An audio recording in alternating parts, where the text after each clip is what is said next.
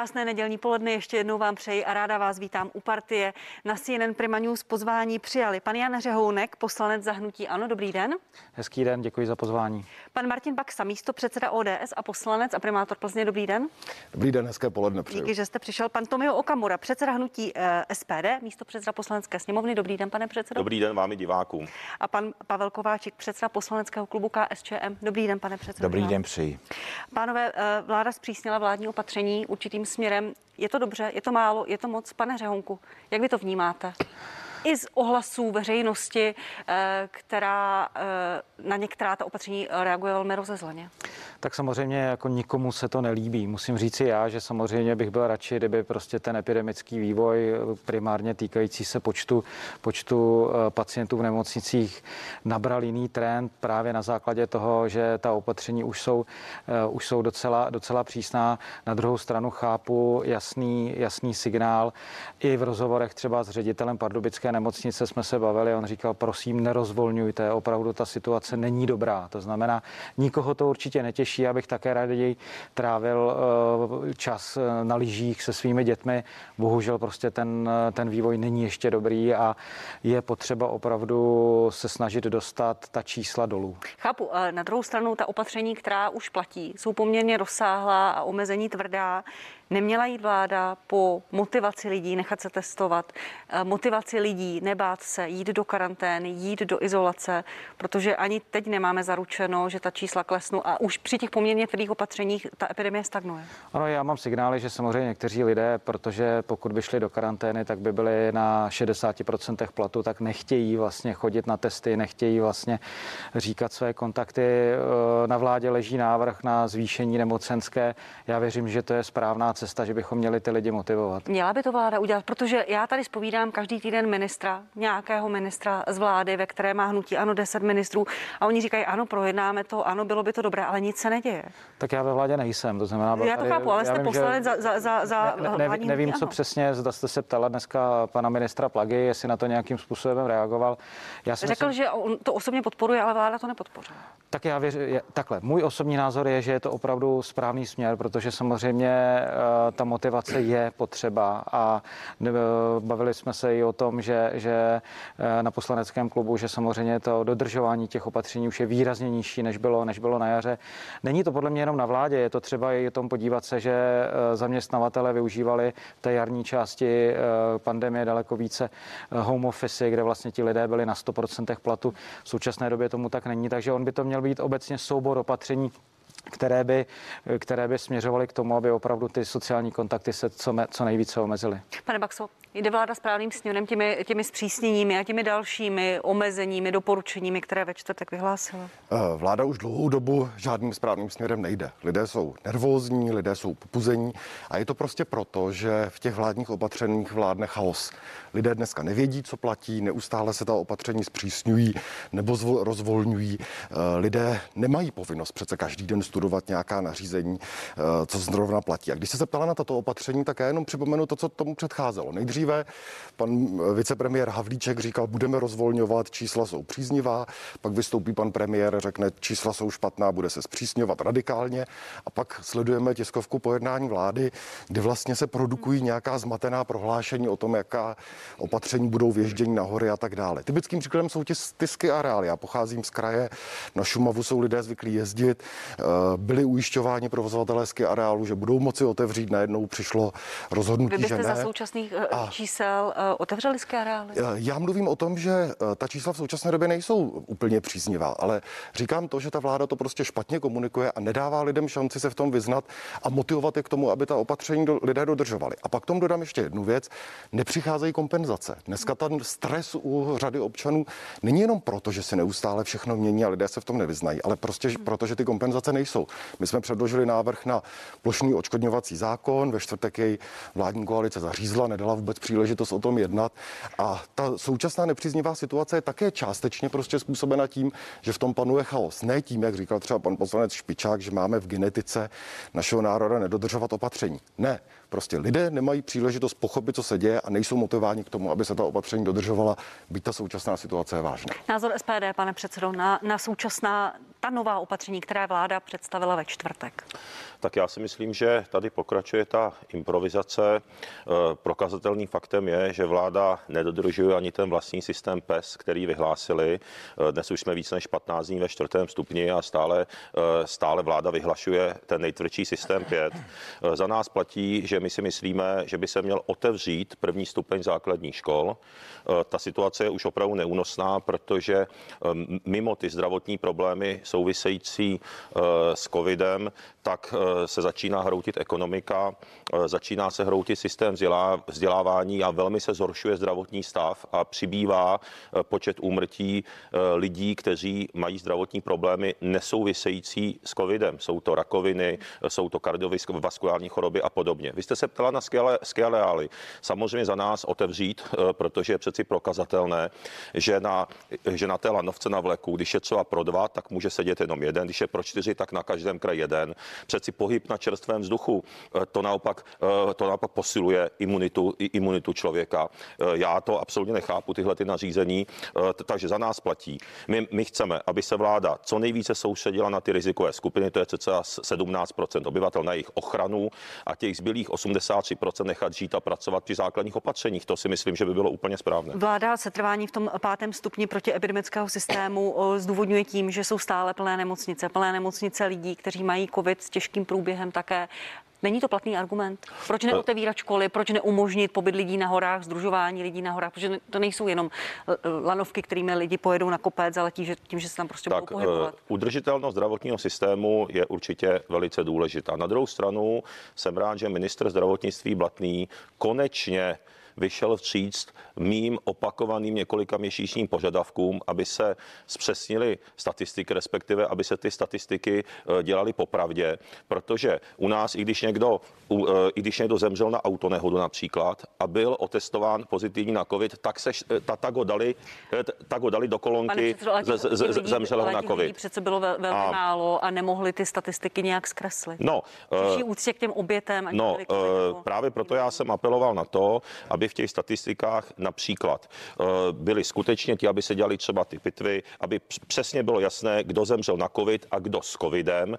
Stejně tak ta lůžka, o který hovoříte, tak se tady měsíce hovoří o tom, že značná část, až čtyřicet procent třeba v některých nemocnicích těch lůžek je takzvaných sociálních, protože ti lidé už si, už si prošli tou nemocí, ale zároveň ty domovy seniorů nechtějí je vlastně přijmout zpátky, zpátky, zpátky z obavy a tyto lůžka jsou stále, stále vlastně byla dlouhodobě vykazována na to, že jsou to covidová lůžka. Takže já jsem apeloval na to, aby se statistiky zpřesnily. Potom ty statistiky taky vypadají trošku jinak. Já v žádném případě odmítáme bagatelizaci, ale žádáme zpřesnění statistik, protože ty škody nejenom zdravotní, ekonomické a na vzdělávání už jsou tak velké, že skutečně musíme pracovat s tvrdými daty, abychom se dobrali nějakého normálního řešení, protože jinak ten jinak už nebudou peníze. Česká republika nebude mít peníze ani na udržení zdravotního a sociálního systému. A to bude skutečně katastrofa. Pane předsedo Kováčiku, vy jste podmiňovali schválení nouzového stavu. Školáci se ale do škol nevrátí, žáci prvního stupně, skeály zůstávají zavřené. Co udělat? Každé opatření je dobré, pokud je účinné a pokud je respektované. My jsme požadovali, aby došlo, řekněme, k legalizaci toho, co se na těch horách stejně děje. Ty lidé, ty lidé tam jezdí, ti lidé tam jsou navzdory tomu všemu, co se říká. A provozovatelé byli připraveni a jsou připraveni k tomu, aby zabezpečili dodržování i zpřísněných předpisů a hygienických požadavků. A z toho důvodu mě trošičku rozhodilo to, že vláda, byť slibovali, že to udělají, tak to neudělali. Nicméně naše podmínky, to znamená školy a myslím tím školy prvního stupně, malotřídky, maturanti a deváťáci, a otevření těch ski areálů byly podmíněny tím, že se nebude zhoršovat ta epidemická situace. A tam bohužel došlo k tomu obratu té tendence a já připouštím, že pokud se bude příští nebo přes příští týden jednat o eh, znovu eh, zavedení nebo prodloužení nouzového stavu, tak toto pro mě bude docela dost silný argument, že si musíme dát doopravdy už konečně jako dobrý, fajn, ale tak ty školy otevřete o týden později. Byla to jedinečná šance, jsou prázdniny, jedna šestina dětí je, oprá- je na prázdninách, takže by ten náběh byl pozvolný. Ale myslím si, že, že se ty ski areály a ty školy otevřít měly. Jak velká je pravděpodobnost, že komunisté už nepodpoří prodloužení nouzového stavu, že přestanou vládu tolerovat i ve světle slov vašeho předsedy Vojtěcha Filipa, který říká, vláda selhala, nedodržela svůj slib. Váš poslanec Pavlas, viděla jsem jeho vyjádření v České televizi, že by za těchto okolností už neschválil nouzového stavu. Možná jsou to fragmenty, ale jaká je celková nálada? Já vám to řeknu tak, že to bude výsledek hlasování v klubu, hm. a že ale ta tendence je velmi silná. Že byste už dál nepodporovali, dál netolerovali, netolerovali, pardon, nepodporovali prodloužení nouzového stavu. Ne, ne, ne, ne. Protože toleranční dohoda je něco jiného, to hmm. tam jsou... Ta ohrožena není podle vás?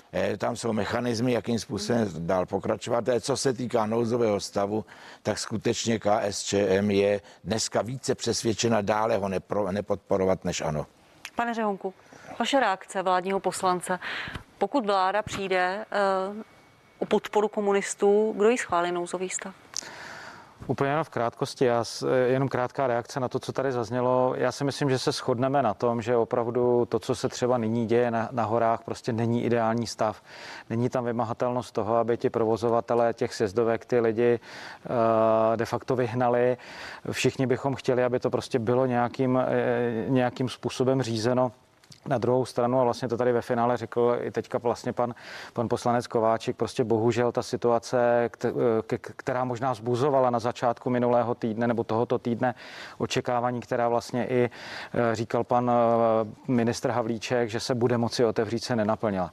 Co se týká nouzového stavu, všichni si doufám uvědomujeme to, že prostě pokud ten nouzový stav nebude prodloužen, tak vlastně všechno to, o čem se tady dneska bavíme, nebude moci být i dále aplikovat. Chápu, tím argumentují ale ministři při každém schvalování nouzového stavu. Opoziční strany říkají ne, zatím a v těch posledních dvou případech v tom prodlužování už uh, vás podpořili pouze komunisté a ti říkají, že mají problém. Má vláda nějaký plán? Hnutí ANO má nějaký plán? Co dál? Tak já předpokládám, že samozřejmě ministerstva odpovědná pracují vlastně na tom, co nám neustále opozice vyčítá, že nemáme připravenou vlastně novelu krizového zákona, který by umožňoval prostě jít těmi cílenými opatřeními, ne třeba na...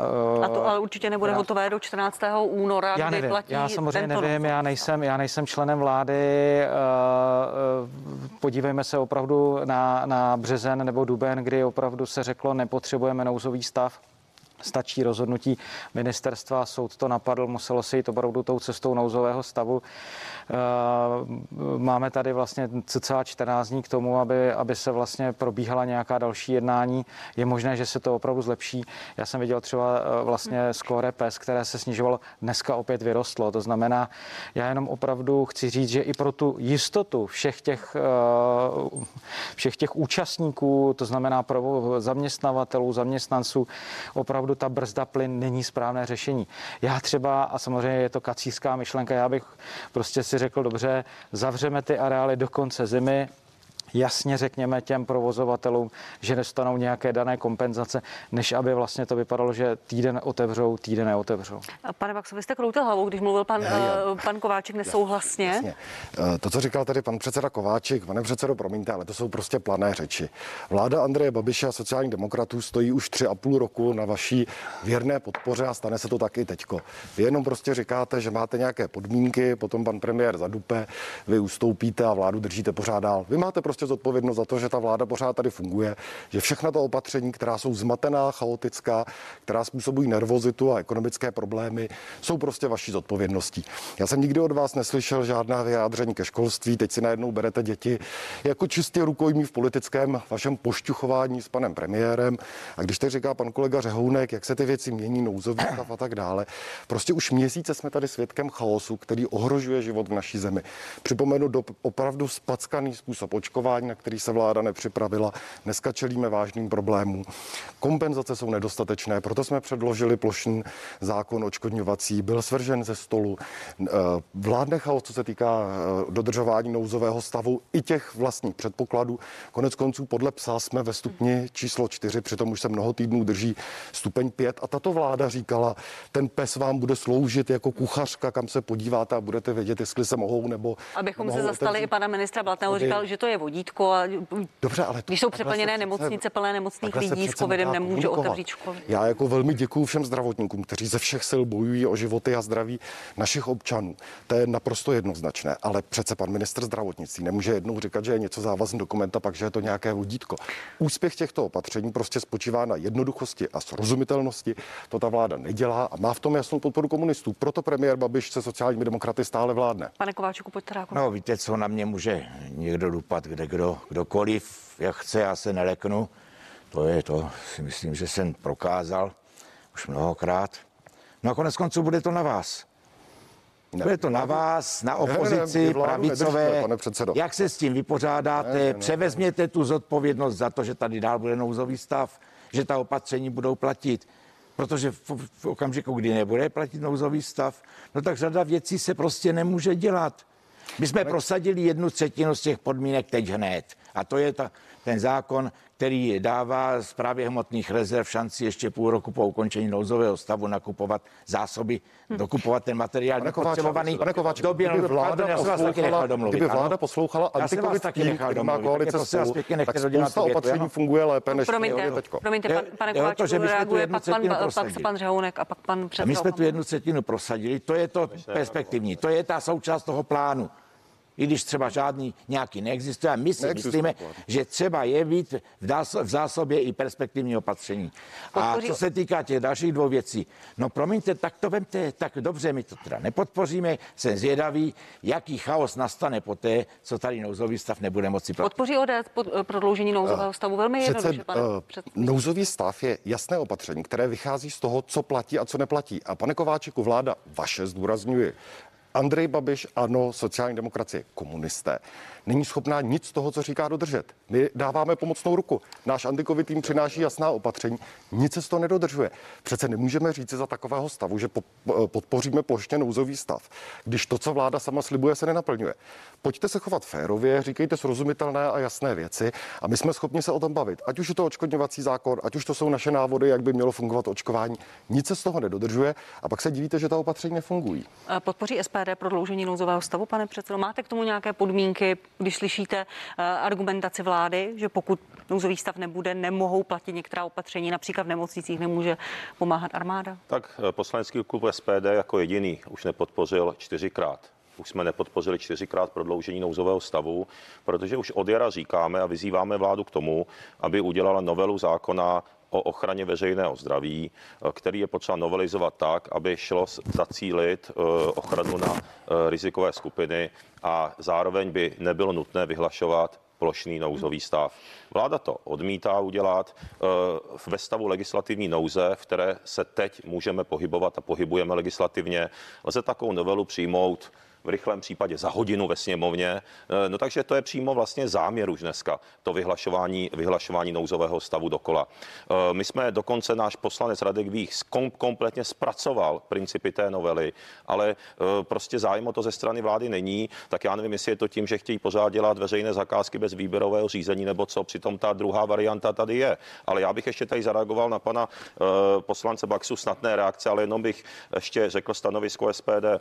My jsme konstruktivní strana. My jsme například v pátek podali novelu zákona, aby živnostníkům, kte- kteří na základě vládních opatření nemohou teď podnikat, nemají omezené podnikání, aby jim bylo odpuštěno sociální a zdravotní pojištění, respektive a, a, a, aby to za ně platil po dobu těch, kdy nemůžou podnikat stát. Vláda o tom jenom mluvila, vůbec nic nepodali, tak jsme ten zákon podali my z opozice. Mimochodem, my v S P D jsme podali víc než padesát zákonů a pozměňovací návrhů na kompenzaci a podporu občanům. Některé z nich byly přijaty i díky nám. Náš návrh byl například paušální daň pro živnostníky nebo zrušení daně z nabytí nemovitosti. Tlačil jsem to dlouhou dobu, ale máme no, i další věci. Na druhou O D S, stranu, no tak dlouhodobý návrh O D S, jste tu daň z nabytí nemovitosti to byl několik let návrh O D S. Není to pravda. Na čtyři procenta, neberte si zásluhy, které nemáte. Takže, takže a my jsme ten návrh zákona podali v loni na podzim fyzicky do sněmovny. Takže jenom pro vaši informaci, předloni na podzim, pardon, už, protože máme leden. Ale chtěl jsem jenom říci, že prostě lidé jsou zoufalí, lidé jsou vyčerpaní. firmy krachují, lidé přichází o práci a bohužel znova vyzývám k tomu, aby jsme se vláda soustředila na ochranu ohrožených skupin a tu drtivou většinu nechala žít a pracovat při základních opatřeních. Ještě reakce pana Řehounka, kdy, když slyšíte tu debatu o prodloužení, neprodloužení nouzového stavu. Děkuji, tak já tady jako vnímám dva, dva typy názorů. Sofistikované a konkrétní směřující, byť z jejich z pohledu pana poslance Baxy padající prostě na zeď jako, jako hrácha odrážející se. A potom samozřejmě věci, které, které vlastně s tím jakoby nesouvisí. Jo. Vždyť víme, že nouzový stav to není a ze strany, ze strany primárně S P D to zaznívá stále, hrajeme si veřejné zakázky na vlastním písečku. Podívejme se na nasazení integrovaného záchranného systému, nasazení armády a další věci. To je všechno to, co vlastně umožňuje ten nouzový stav. A já samozřejmě nedokážu posoudit, jak složité je připravit tu novelu té legislativy. Já věřím tomu, že ta ministerstva na tom pracují a že prostě jdeme cestou, abychom pro příště, až někdy bude potřeba vyhlásit něco podobného, opravdu nebyli zase odkázaní na nouzový stav. Ale v současné době to není. Já si nejsem vědom toho, že by ten nouzový stav byl opravdu zneužíván. Jestli vadí konkrétní opatření, tak pojďme řešit konkrétní opatření, ale neříkejme, že nouzový stav plošně, plošně je špatně, protože samozřejmě ten nouzový stav umožňuje prostě celý komplex řešení.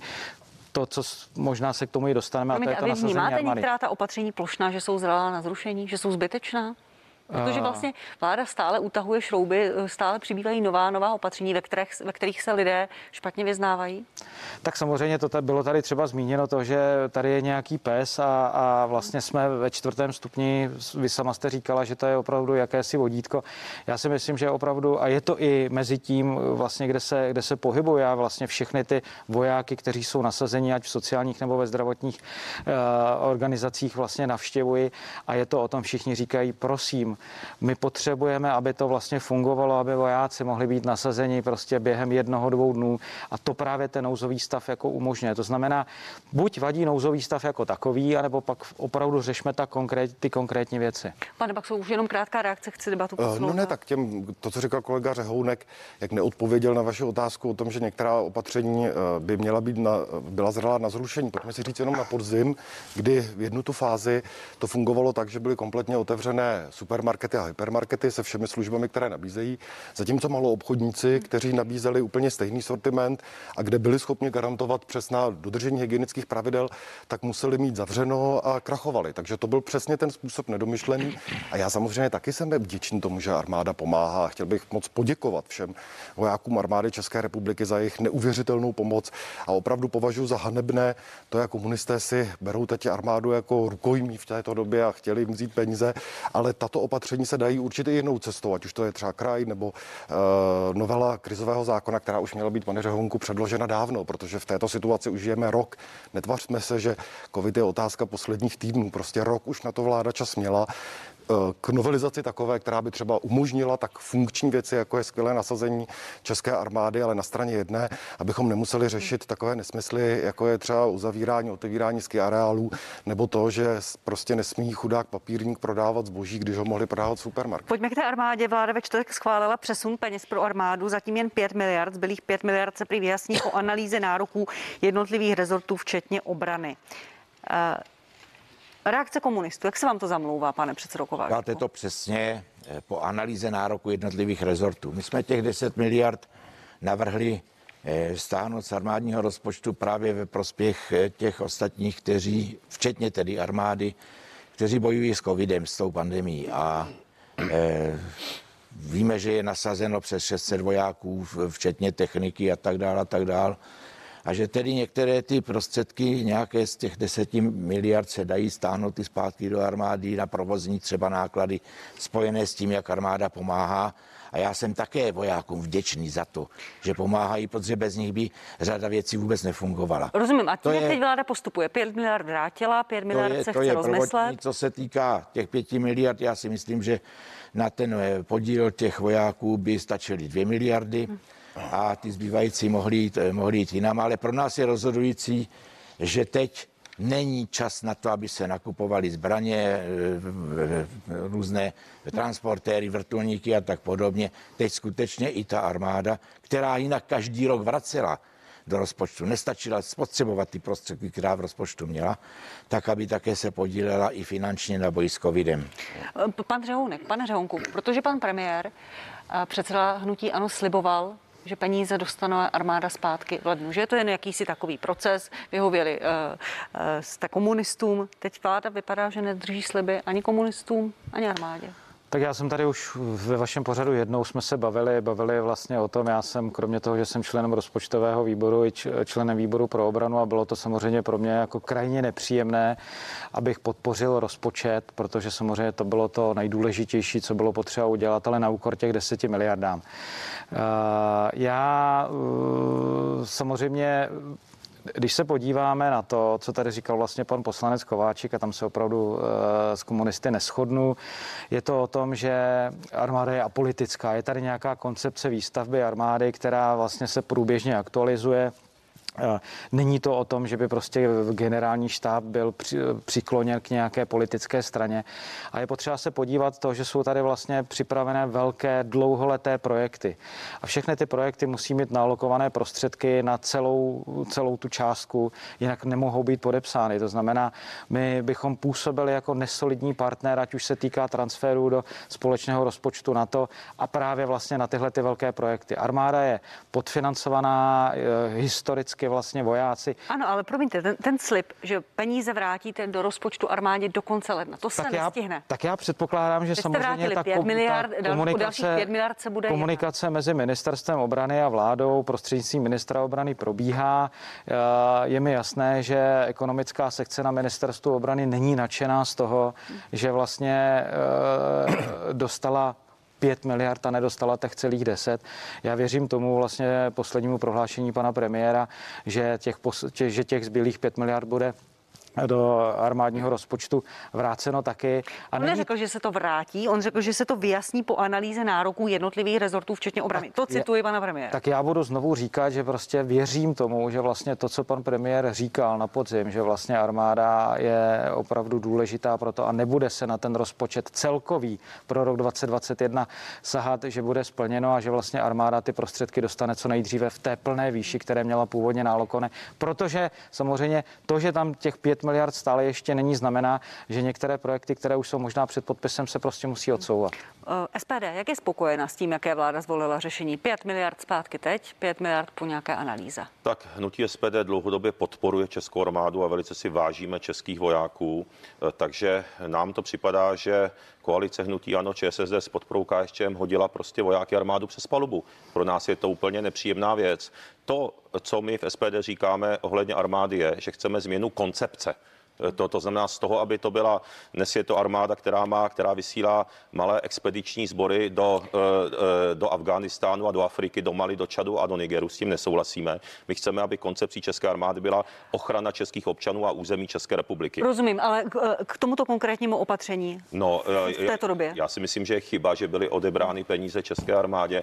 My jsme nesouhlasili s tím a nesouhlasíme. Je to nesplnění, promiňte, je to nesplnění slibu od premiéra? No tak je to tím, že se v rámci té, řekl bych, trojkoalice, byť je to s podporou K S Č M, zamotali do svých vlastních vlastně mezistranických slibů a v podstatě doplatili na to vojáci České republiky. To, co S P D kritizuje, je mimo jiné také to, že my nechceme ty drahé armádní zahraniční nákupy teď, kdy máme krizi, potřebujeme peníze pro české občany. Proto kritizujeme například, aby se ty nová bojová vozidla teďka v Německu kupovaly za padesát miliard. Ale to, aby se odebírali peníze za armádě, z toho rozpočtu oslabovali se čeští vojáci a česká armáda, tak to nám opravdu v této situaci vadí. My bychom chtěli, a to byly i naše pozměňující návrhy, aby se ty peníze daly například na rekonstrukci, na modernizaci stávající výzbroje, místo aby se nakupovala za desítky miliard v Německu, ve Francii a v Americe nová. Což já mimochodem ještě jednu větu. Já vůbec nechápu, jak může vláda v krizi posilovat desítky miliardami ekonomiku západních mnohem bohatších zemí, místo aby jsme investovali peníze do posílení našich firm, našich zaměstnanců a naší ekonomiky. To je přeci šílený. Krátká reakce, pane Baxo. Je, jenom tři rychlé poznámky. Prostě pojďme si věci říct, jak jsou. Komunisté odmítají to, že jsme členy Severoatlantické aliance. A proto pan předseda Kováčik použil tady tento argument. Je zatím ve skutečnosti nostalgická vzpomínka na dobu, kdy jsme byli členy Varšavské smlouvy. Já tohle to absolutně odmítám. Je to prostě útok na armádní rozpočet, je to dvanáct procent armádního rozpočtu, rovná se útok na naše spojenecké závazky. A je to opravdu velké poškození armády, které jsme velmi vděční za to, jak pomáhá. Jenom v mém kraji, v domově pro seniory, v Mirošově, ve Vlčicích, v řadě nemocnic, bez armády bychom se neobešli. A je to patnáct tisíc vojáků, kteří už v současné době pomáhají, možná jich je ještě více. A pak řeknu ještě jednu důležitou věc, to, co tady říká pan předseda Okamura, jakoby nemaťte, pane předsedo, veřejnost. Prostě smlouvy na ministerstvu obrany jsou nastavené, takže sedmdesát procent každé zakázky slouží domácím firmám. Prostě těch deset miliard, které chtěli komunisté odebrat, je sedm miliard, které se berou na podporu české ekonomiky. Takže je to útok na principy naší země, je to útok na principy, kterými funguje česká armáda, je to podrývání akceschopnosti naší armády v době, kdy potřebujeme v covidové tísni, a v neposlední řadě tyto argumenty jsou opravdu falešné, prostě protože armádní zakázky prostě pomáhají české ekonomice. A mimochodem těch deset miliard, to nejsou, pane Kováčiku, žádné peníze na zbraně. To je prostě to, co ta armáda Pojďte, prosím, krátce reagovat. Pan Okamura, pan, pan, pan, Kováčik, pan Řehounek. Tak, tak, tak, pane poslanče Baxo, teďka jste řekl nepravdu a opravdu, když už se chcete navíc do mě, tak aspoň mějte pravdu. Já jsem mluvil o nákupu těch nových bojových vozidel v Německu a tam není sedmdesát procent pro české firmy a sám to moc dobře víte. Zakázka není tam, není uzavřená. Není, není tam uzavřená, pane předsedo, bude se rozhodovat v létě. No samozřejmě, to není hotová zakázka. Vy jste tady skokan do řeči, jsem si všiml už pořadu. Já jsem nemluvil vůbec o zakázkách jako celku. Já jsem mluvil o těch o nákupu zahraniční bojové techniky teď té současných těch plánech. Takže no, aby jsme se poslouchali správně. Pan Kováček. Já si myslím, že pan premiér to řekl přesně po posouzení potřeb i ostatních rezortů, protože nejen obrana obětuje v úvozovkách, ale všechny ostatní rezorty. A navíc osobně, a také jsme to tak opakovaně projednávali, ty potřeby jsou teď především ve zdravotnictví, ve školství a také v kompenzacích těch firem a občanů, kteří na covidu nejvíce tratili. A ty kompenzace, těma se tady ohání kde kdo, ale kde se na to vezmou peníze, tady jsou. Pan Řehounek, ještě poslední reakce. Já si přizvu všechny kolegy, aby se stali členy výboru pro obranu, protože mám pocit, že toho armádě vím úplně nejméně. Kdyby to bylo sedmdesát procent, bylo by to samozřejmě super.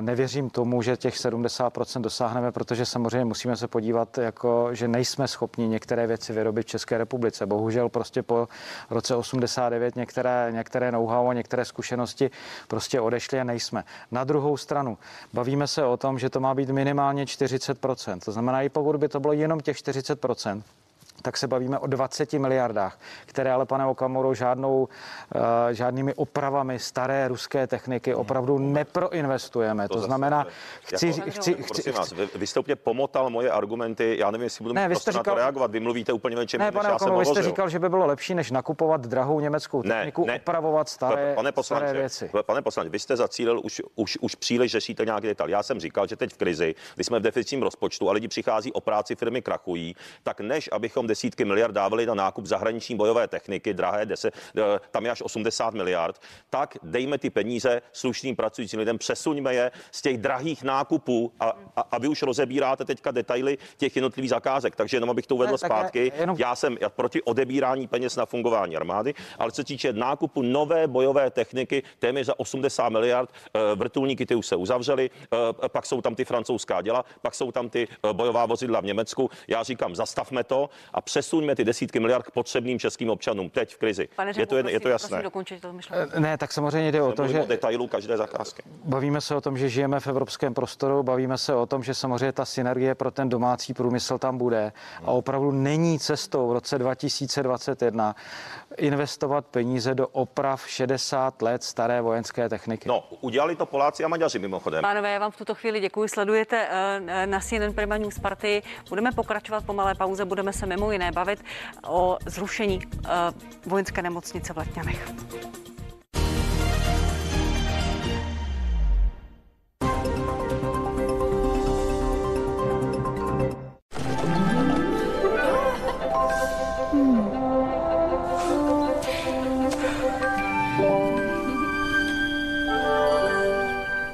Milka. nejjemnější způsob vyznání. Jaká předsevzetí si letos dáváte? Začnete si hlídat spotřebu? Budete víc investovat do sebe? A co takhle začít šetřit? S M-spořením to jde samo. Je to tak snadné, jako koupit si pizzu nebo pustit desku. S každou platbou si odkládáte peníze stranou. I malé částky vám můžou udělat velkou radost. Šetřit s M-spořením je předsevzetí, které se plní samo. M-Bank. Život na prvním místě. Toto je důležité sdělení. Friskies je nyní bez přidaných umělých barviv a má pořád tu skvělou chuť, kterou kočky a psy milují. Tady je důkaz. Šťastné a zdravé kočky a psy. Friskies pro šťastné a zdravé kočky a psy. Nyní bez přidaných umělých barviv. Purina. Cesta do středu táty poprvé. Zmenšuješ se na chleba. Jsme uvnitř. Bacha, kyselina.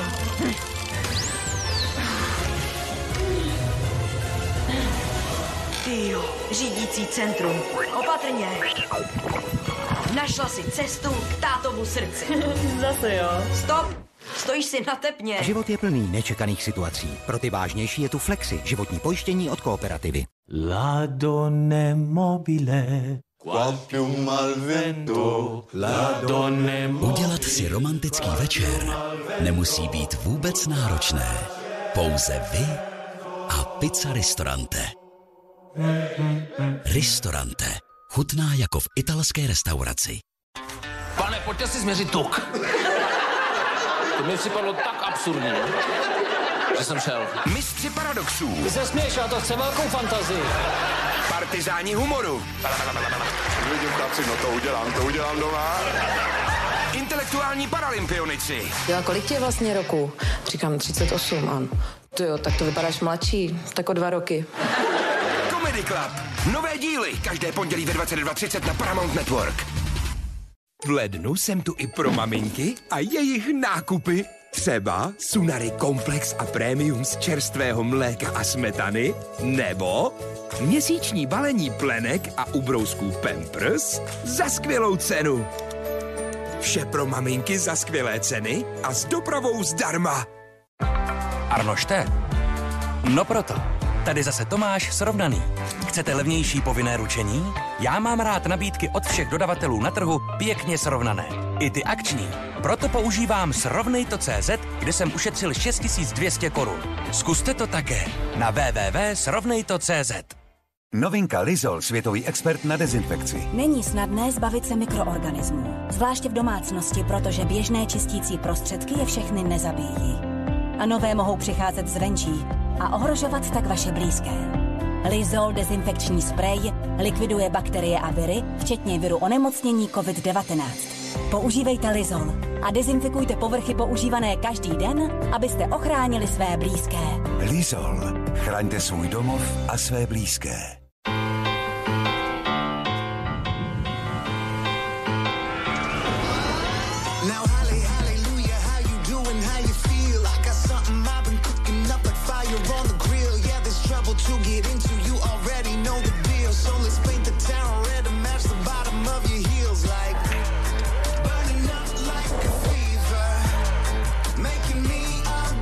Každý měsíc plný zážitků, celý život v pohodě. To je nová loterie Extralenta od Sazky s hlavní výhrou sto tisíc měsíčně na dvacet let. Losujeme každé pondělí.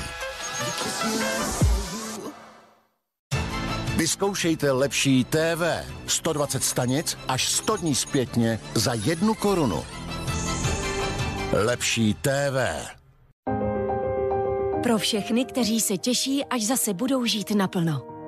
Biopron devět Premium, nejsilnější z řady Biopron, doplňuje střevní mikrobiotu, probiotiky a prebiotiky. Biopron, vaše denní dávka života od jedničky na trhu. Rejžu, nápad jenom. Já tě neslyším, musíš si to sundat. Tady budou krátery, písek se naveze. Aha, aha. A na co? Uděláme tady z toho měsíc, jedna ku jedný. A ty to zaplatíš? Já ne, ale Rejžu, tady ve scénáři je napsaný. Měsíc je zdarma. Super! A raketu bys nechtěl? To by ovšem byla pecka, Rejžo. Garantujeme vám měsíc energii zdarma každý rok. Bohemia Energy. Naše energie pro vaše úspory. Ale natočíme to, jak to chce pan režisér, jo? U nás v Penny se na nízké ceny můžete vždy spolehnout. A od pondělí v akci Granko nebo Granko Exkluziv za čtyřicet čtyři devadesát, metluční devět set gramů za devadesát devět devadesát a pivo Zlatopramen jedna celá pět litru za dvacet čtyři devadesát. Penny, nakupujte hezky česky. Pro dnešek to postačí. Na zítřek je tu flexibilní půjčka, se kterou můžete posílat každý měsíc jinou výši splátky. Sjednáte ji online nebo po telefonu. Některé věci chutnají lépe, když je děláme společně. Vezmeme spoustu štěstí, přimícháme hrst lásky, špetku legrace a nakonec pár jemných dotyků. Jen Nutella vždy dodá něco výjimečného. Nutella. Spolu je nám nejlépe.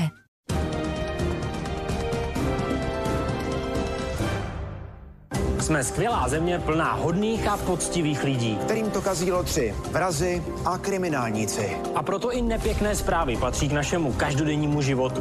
Dozvíte se je v nových krimi zprávách. Od pondělí do pátku v šestnáct třicet na C N N Prima News.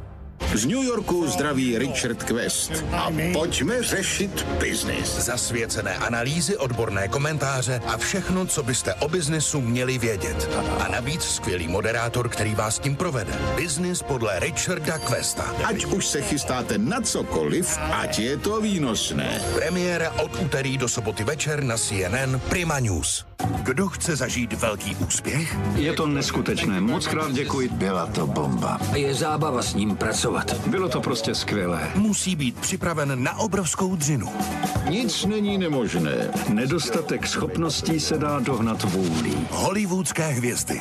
Tak jdeme na věc. Premiéra každou sobotu odpoledne na C N N Prima News. Byli jste u toho s námi, když se bojovalo o Bílý dům. Vzali jsme vás na místa, kde se ve vteřině změnily osudy lidí. Společně jsme sledovali let do vesmíru i se dívali na to, kam dál bude směřovat naše země. Obdivovali zdravotníky, kteří bojovali o naše životy. A vyspovídali jsme pro vás ty nejzásadnější hosty. Buďte u toho, buďte u všeho se C N N Prima News.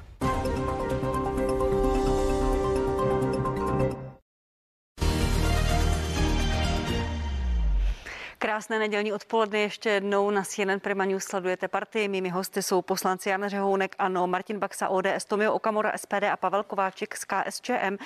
Pánové, v pátek ministr zdravotnictví oznámil, že zruší polní nemocnici v Letňanech, kterou v říjnu nechal stát vybudovat. Nikdy v té nemocnici neležel jediný pacient. Doposud za ní stát zaplatil vlastníkovi výstaviště padesát jedna milionů korun.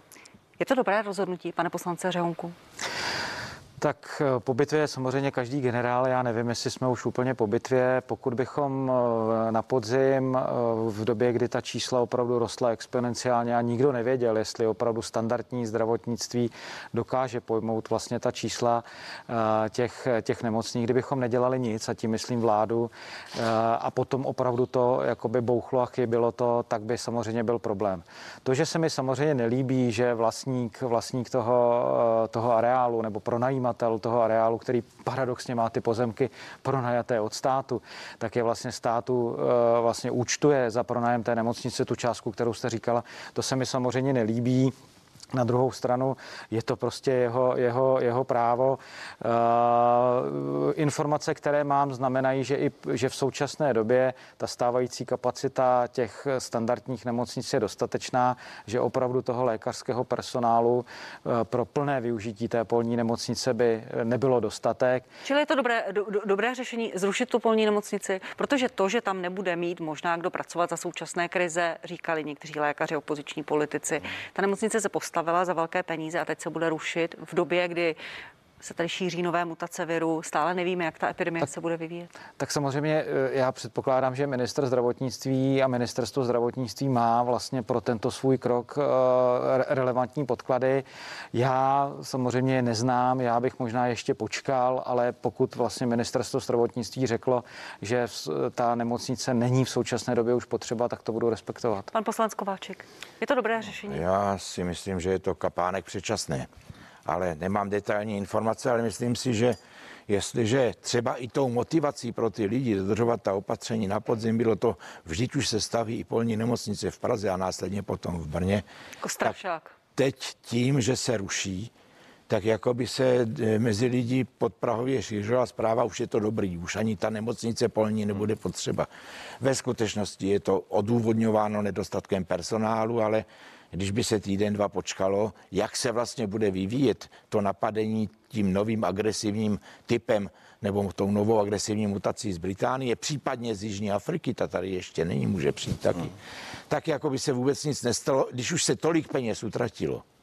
A to si myslím, tam mám taky tu pochybnost, že pozemky pronajaté od státu a státu se účtuje nájemné, to si myslím, že není úplně fér, ale zase nemám úplně informace. Dva týdny počkat by se už nic nestalo. Pan předseda Okamura. Tak my si musíme říct principiálně, co k tomu vedlo vůbec k tomu, že vláda se rozhodla tuto nemocnici otevřít. Vedly k tomu chybné statistiky. Už tenkrát ředitel nemocnic, například ředitel Motola Ludvík, upozorňoval na to, co jsem říkal před chvílí pořadu, že cca čtyřicet procent lůžek, těch covidových lůžek, jsou v podstatě sociální lůžka a ty lidé vůbec na těch covidových lůžkách už by nemuseli být. Promiňte, to znamená, tady byly nějaké je statistiky. Dobře, že se ta nemocnice ruší, nebo... No, musí mít principiálně, proč byla vlastně založena a že to bylo na základě chybných statistik, na které jsem upozorňoval. To, to zná, ta čísla byla tenkrát nadhodnocena mírně, co se týče počtu těch obsazených covidových lůžek, což jsou, což přísně říkali ředitele nemocnic, já jsem teď radši citoval. E, následně tedy byla e, postavěna tato polní nemocnice. Následně se ukázalo, když se ta čísla zpřesnila a ukázalo se, o tom jsem taky mluvil tady v pořadu, že ta nemocnice v podstatě teď ani tak potřeba není. A samozřejmě teď je problém v tom, že to stálo přes padesát milionů korun z veřejných peněz. Miliard. A, e, Milionů. Milionů. padesát jedna milionů Milion. Z veřejných peněz, nikoli miliard. No a samozřejmě teď by bylo dobré si říci, kde je tedy ta politická odpovědnost, protože mě třeba obrovské množství občanů píše, kdo to tedy zaplatí, když to tedy rozhodli ve vládě. Když to vychází z těletějch, řekl bych, chybných čísel. Znova říkám, nebakadelizuji, já jsem proto a S P D říkáme, je potřeba zajistit udržitelnost zdravotního systému, mimochodem i zlem těm nemocným, kteří nesouvisí s covidem a kde se ten zdravotní stav a úmrtí zvyšují a zdravotní stav se zhoršuje, ale tady je potřeba si jasně říci, že jsou to veřejné peníze, z čeho to vlastně vycházelo a teď vlastně ten dopad je jasný a, a veřejnost je opět frustrovaná a nespokojená. Pan místopředseda Baxa. Já myslím, že to bylo rozhodnutí chybné a rozhodnutí, které ukazuje prostě naprostou bezradnost vládní politiky. To, že se ta nemocnice ruší, nebo že, že se stavěla? Ruší, že se ruší. Já to doložím na porovnání s tou druhou polní nemocnicí v Brně, která vznikla díky mé kolegyni primátorce za O D S Markétě Vaňkové. Brněnská polní nemocnice vznikla ve chvílích, kdy opravdu enormně rostly statistiky o počtu hospitalizovaných a kdy skutečně se mohlo jevit, že budou a to, to ty kapacity zapotřebí. Následně ve chvíli, kdy k tomuto došlo, kdy nemocnice se udržely, tak se brněnský areál změnil v místo, kde se plošně testovalo. To vláda nikdy nedokázala zajistit, byť víme, že plošné testování bylo jednou z cest a je jednou z cest, jak se koronaviru bránit. A ve chvíli, kdy teď v, té, v tom brněnském areálu běží plošné testování, tak Brno hned na to reagovalo a společně s krajem navrhlo, aby se to stalo velkým očkovacím centrem. A tím se dostávám k odpovědi na vaši otázku. Já si myslím, že je to chybně proto, že to pravděpodobně vypovídá o nedůvěře ministra Blatného a celé vlády o tom, že někdy získáme takový, takový počet množství vakcín, že se bude moc plošně testovat, protože přece tyto areály jsou ideální proto, aby v krátké době se mohlo proočkovat co nejvíc lidí. Takže vidíme tady úspěšný brněnský příklad, vidíme tady neúspěšný pražský příklad a pro mě to pražské zrušení letňanské nemocnice je také varování toho, jestli vlastně vláda věří tomu, že se někdy podaří vybudovat dostatečně velké kapacity na plošné očkování dobrovolné. A to my v Plzni chystáme, v Brně už je to v tuto chvíli připravené, zatímco letňany ukazují, že asi vláda s tím nepočítá a to je špatná. Pan Řehounek, zástupce vládního hnutí ANO, měla by se nebo neměla ta polní nemocnice v Letňanech přebudovat na očkovací centrum? Protože ten argument pana Baxy často používají i běžní občané. Když už jste to postavili, tak to teda přebudujte. Tak samozřejmě rozdíl je v tom, že, že vlastně výstaviště v Brně je, je městské a samozřejmě nedochází tam k tomu, že vlastně se za ten, za ten areál platí takové peníze, které se, které se platí tady, tady v Praze. A druhá věc je ta, že samozřejmě vidíme, a myslím si, že i to hrálo roli v rozhodování, že ty dodávky těch vakcín nejsou tak rychlé a v takových objemech, jaké jsme, jaké jsme, jaké jsme očekávali. Tady ale prosím, toto opravdu za to nemůže česká vláda. Bavíme se o tom, že tady jsou nějaké centrální vyjednávání celé Evropské unie a já opravdu uh, uh, jako neakceptuji vlastně ty, uh, ty názory, že prostě česká vláda ve vazbě na to, uh, jak uh, rychle jdou dodávky do jednotlivých zemí, nějakým způsobem pochybila. A tím chci vlastně odpovědět na tu vaši otázku, že možná i to, že vlastně není ta dodávka tak rychlá, to znamená, že nebude potřeba v Praze tak velké očkovací, ne testovací centrum, jaké jsou, jako jsou, jako jsou Letňany, směřuje k tomu, aby se vlastně ta polní nemocnice zrušila. Krátce po pánové, ano, pan Kováčik. Jako my jsme v S P D říkali od začátku, že než tento projekt je lepší posilovat stávající zdravotní, zdravotní kapacity a ukázalo se, že by to byl správný směr. Co se týče toho očkovacího centra, víte, tady je vidět, že asi nejste nikdo z Prahy. Ono totiž nelze moc těch Letňany použít, protože je to úplně mimo centrum Prahy a je tam velká dopravní nedostupnost tím směrem. To je jenom jako pro vás teda.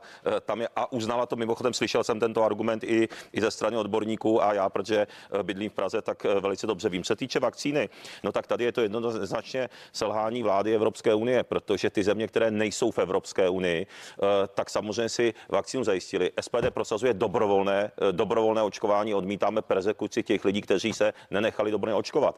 Ale opravdu je tristní, když jsme se dozvěděli teďka novou informaci, že rozvojové Maroko, africké Maroko, si dokázalo zajistit dva miliony dávek AstraZeneca, protože není v Evropské unii, bez problému to koupili. A Izrael to samé. A my, a my protože Andrej Babiš se naivně spolehl na Evropskou unii, tak samozřejmě Evropská unie selhala. My jsme od začátku v S P D říkali, a tím bych to uzavřel. Česká republika musí vlastní cestou nespolehat se na Evropskou unii a Evropská unie opět selhala. A pro ty občany, kteří se chtěli nechat dobrovolně očkovat, tak vakcíny prostě nejsou zajištěny, zatímco země mimo E U je zajištěny mají, i když si za ně připlatili o něco. Promiňte, pojďme k Letňanům, pane, pan Kováčik. Já jenom, ty Letňany skutečně jsou dopravně těžko dostupné nebo hůře dostupné jako očkovací centrum, ale ono by bylo potřeba očkovací centrum, které by ulehčilo těm nemocnicím eh, pro ostatní péči. Ale co se týká těch vakcín, já si myslím, že je třeba, aby vláda tlačila na Evropskou unii, na Evropskou lékovou agenturu, pardon, aby urychleně, jak si rovnoprávně otestovala a co nejdříve akreditovala i vakcíny ostatních dodavatelů. Já nevím, proč se stydíme mluvit s Čínou nebo s Ruskem, s těmi výrobci, kteří, kteří vyrábějí také srovnatelné vakcíny. Pan, pan místopředseda Baxa. Já tady mám takový graf, on asi na něj není moc dobře vidět, ale pokud říkáme, že tady říkal pan Řehounek, že na, za to vláda nemůže, tak tady na tom grafu jsou evropské státy, včetně samozřejmě drtivé většiny členských zemí Evropské unie. A Česká republika je prostě na dvacáté příčce v pořadí toho očkování. Tak přece není pravda ta, že pokud všichni jsme závislí na společné dohodě dodávek z Evropské unie, takže Česko je na tom stejně jako ostatní země. Prostě nejsme. Jsme mnohem níže. A my jsme jako anti-covid tým koalice Spolu navrhovali už na přelomu listopadu a prosince, aby vláda zveřejnila jasnou očkovací strategii, aby zveřejnila ty smlouvy, podle kterých se bude nakupovat, aby se jasně řeklo, které skupiny budou prioritní, a místo toho jsme byli svědkem chaosu. A já se prostě musím ptát jako opoziční politik, protože já ty smlouvy, byť jsme je žádali, k dispozici nemám, jestli česká vláda vyjednávala dostatečně razantně v rámci Evropské unie, co se týká objemu vakcín. A co víme, a to já přesně nevím, ale co určitě vím, je to, že se v přípravě toho systému zaspalo. Dala se naděje seniorům osmdesát plus, aby se mohli očkovat. Těm se teď ruší termíny. Omlouvám mohli jsme být tomu očkování mnohem dále. Se nechám už reagovat jenom pana Řehounka z časových důvodů. Zaspala vláda, nedostatečně vyjednávala. Je to tak pravda? Já... Když vidíme, co se děje, i tento týden, jaké přišly zprávy o tom, že se zastavuje očkování, nezastavuje, nemocnice nemají, kraje nemají čím očkovat. Tak já samozřejmě nedokážu, nedokážu říci ten graf, který, který tady má kolega Baxa, vidím poprvé. Já jenom, já jenom chci říci, že jako to, abychom, tak jak říkal pan poslanec Okamura, šli každý svojí vlastní cestou, tak to dopadne ještě daleko hůře, než pokud budeme spoléhat na to, že budeme vyjednávat v rámci, v rámci Evropské unie. Pokud nechceme jít cestou Maďarska nebo Srbska, které se obrátilo k východu, a tam já bych to asi jako nesměřoval. To byste nedoporučoval, to, co říkal pan Kováček, Čína, uh, vakcíny Sputnik a čínské vakcíny? Já nedokážu, nedokážu tohleto jakoby posoudit. Samozřejmě máme tady i nějaké národní, národní vlastně akreditované laboratoře. Samozřejmě pokud by Česká léková agentura řekla prostě vakcína z, z Ruska, případně vakcína z Číny je hmm. vlastně jako dobrá, můžeme ji vlastně akreditovat, tak bych se tomu samozřejmě nebránil, ale myslím si, že jí touto cestou jako individuální není jako opravdu no, no, do já, tak hůře bychom určitě nedopadli, protože já mám čísla z, z minulého pátku, to znamená před týdnem. V Izraeli jenom za ten pátek naočkovali dvě stě dvacet tři tisíc lidí a v České republice vaše vláda deset tisíc lidí. A Izrael má osm milionů obyvatel, my máme deset milionů, je to srovnatelná země. Naopak, hůře dopadáme, když jsme se spolehali na Evropskou unii. Je to přesně naopak. Pánové, já vám děkuji, z časových důvodů už nenechám někoho z vás reagovat. Jan Řehounek, poslanec za ANO, Martin Baxa, místopředseda O D S, Tomio Okamura, předseda hnutí S P D a Pavel Kováčik, předseda poslaneckého klubu K SČ M. Pánové, děkuji. Děkujeme za pozvání a přeju hezkou neděli. Díky. Tomu se ráda připojím. Přeji vám hezkou neděli. Budu se na vás těšit opět za týden v jedenáct hodin na Primě a C N N Prima News. Naschledanou.